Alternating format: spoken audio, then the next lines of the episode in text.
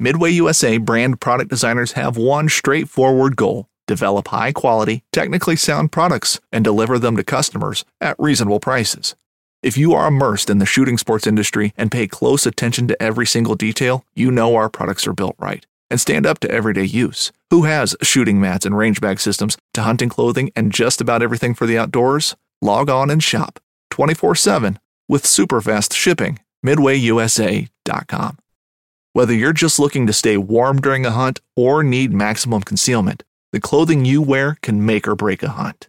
At MidwayUSA.com, we understand hunting clothing has come a long way with more meticulously crafted camo patterns, advanced scent control technologies, and weatherproof options to withstand the elements. Hunters have to wait until their favorite season, but shouldn't wait on gear, which is why Midway USA offers super fast shipping. When you're ready for your next system, log on to MidwayUSA.com.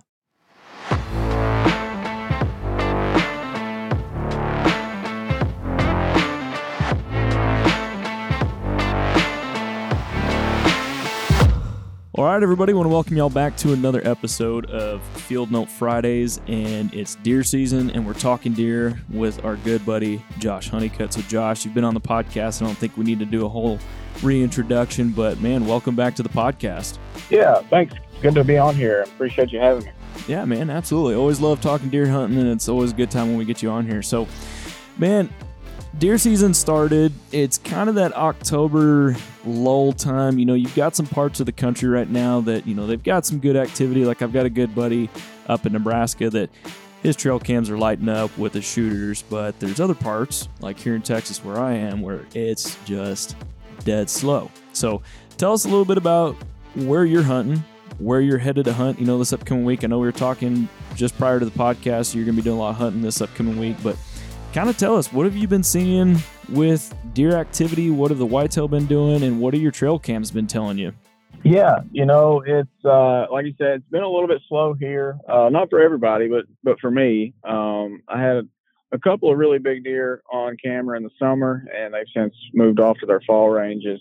And um, uh, the one target that I have been following for the past uh, couple weeks or so um, was taken during the youth weekend by neighboring hunters. So obviously, Uh. super happy for him. Uh, you know, definitely pumped for the for the youth hunter that got that deer. Uh, I've actually got sheds from that buck from the past few seasons, and I'm boxing those up and sending them to him. But uh, but yeah, right now I am currently without a target deer that I'm that interested in. Um, I still know of some deer that are still alive. I just don't have patterns on them Yeah. for the next week or so, I'm going to be spending time uh, scouting and uh, just trying to trying to figure out a deer. I got you, man. Well, you know, right now, like here in Texas, and I know there's probably a lot of guys and gals that are going to be listening to this, and you know that they might be in Texas right now.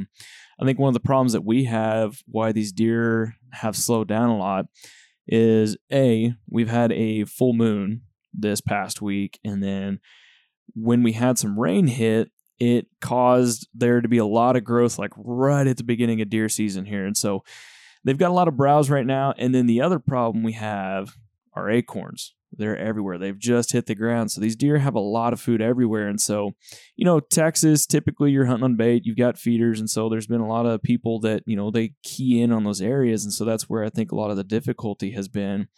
But in terms of your area, you know, have you been seeing a lot of browse that these deer have got? You know, are there a lot of acorns on the ground? Like, tell us what it's been like out there.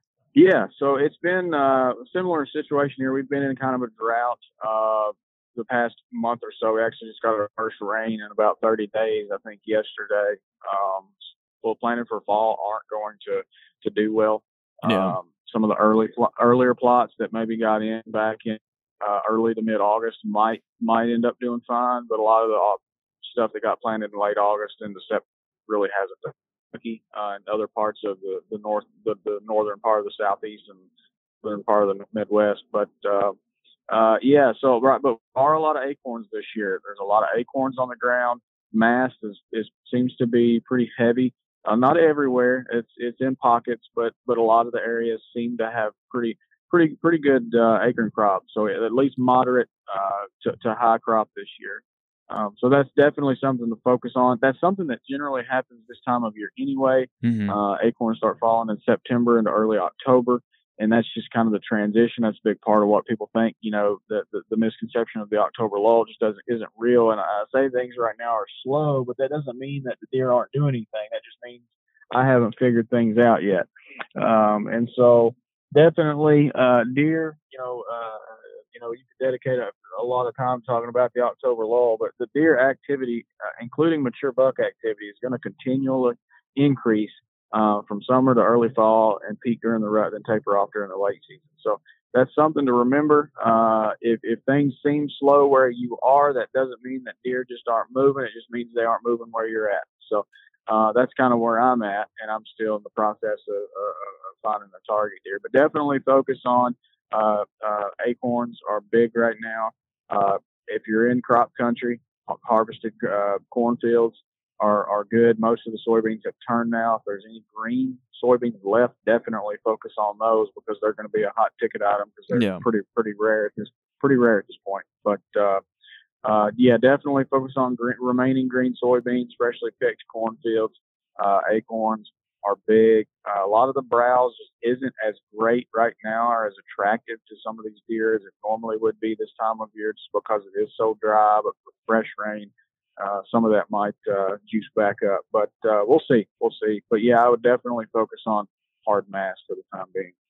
Definitely good tips to have. I was just I was just about to ask you know what what kind of recommendations you got for that person that's trying to kill one right now. But you know, aside from you know those things, would you say telling the listener, you know, if you have the capability and the time at work to do so, if you see a cold front coming in right now a week ahead or a few days ahead, uh, you might want to go ask your boss off or, you know, ask for permission to get off. Would you say that's a, a good piece of advice right there?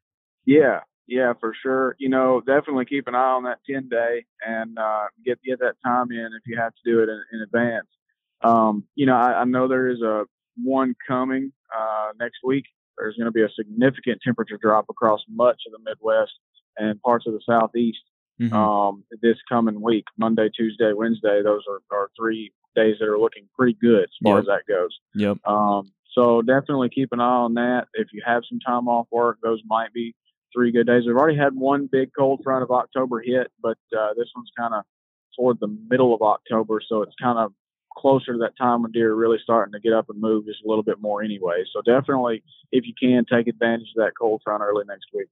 Yeah, as I say, I saw that that cold front coming in. We've got pretty good chance of rain Sunday through Tuesday here down in Texas, and I'm in Central Texas, and we've got lows in the 40s at night, and then highs are getting in the you know low to mid 60s during the day. So I'm definitely going to be trying to take advantage of that. You know, I've been trying to kill a deer out here this past week, and you know, typically when you think of Texas, you think of a pretty target rich environment. But the the insane thing is you know, with that full moon, these deer, we've got some thermal imaging that we'll check the fields at night just to kind of see what the movement has been like. And I mean, our fields are just lit up with deer. You'll see anywhere between one to two dozen deer out in these fields, and they're just bedded out there, just eating right now. And then, you know, come daylight, they're gone and they're not even going anywhere near where we've got stands set up. So, yeah, definitely going to be taking advantage of that cold front next week.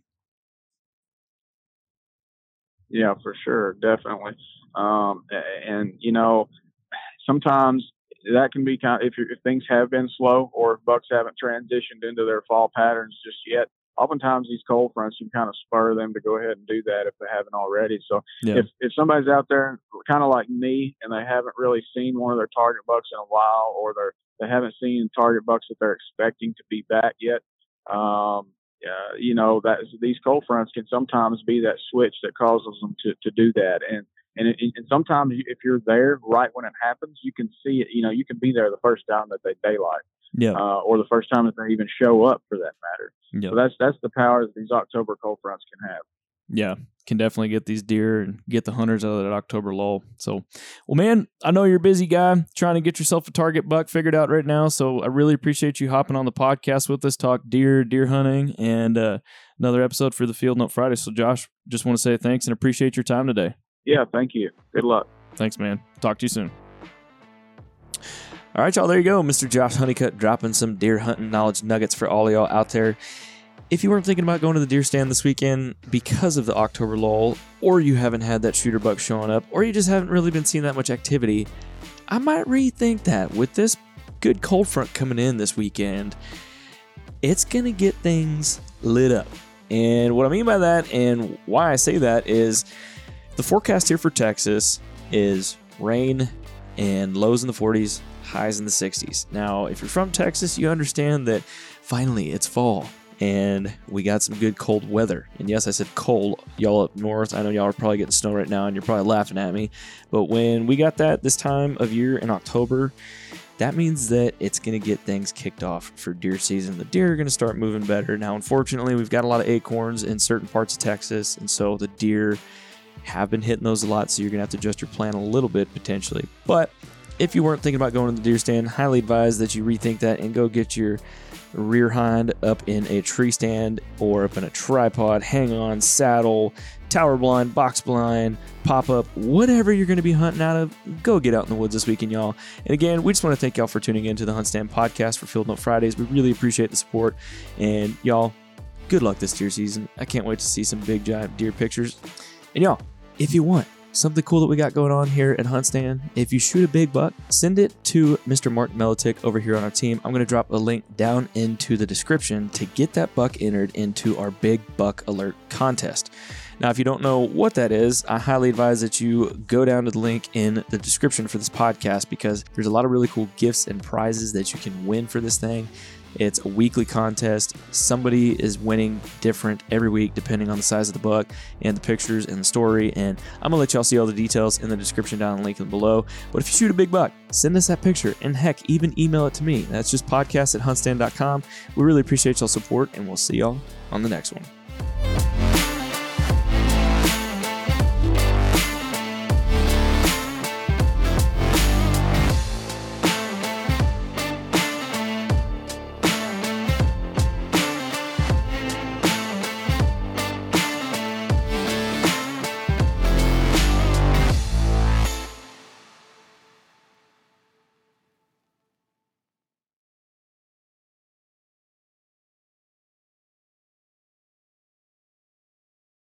Think, with four of us spread out on a tiny island, that the task of tagging a whitetail would not be a big thing. But, as I've learned, no matter where I've been, whitetails can be damn tricky. Pursuing wild game in wild places. Tune in to HuntStand Presents Saturdays at 8:30 p.m. Eastern. Waypoint TV, the destination for outdoor entertainment. Don't miss Thursdays with Saltwater Experience, brought to you by Golden Boat Lifts, every Thursday night from 7 to 10 p.m. Eastern on Waypoint TV, the destination for outdoor entertainment.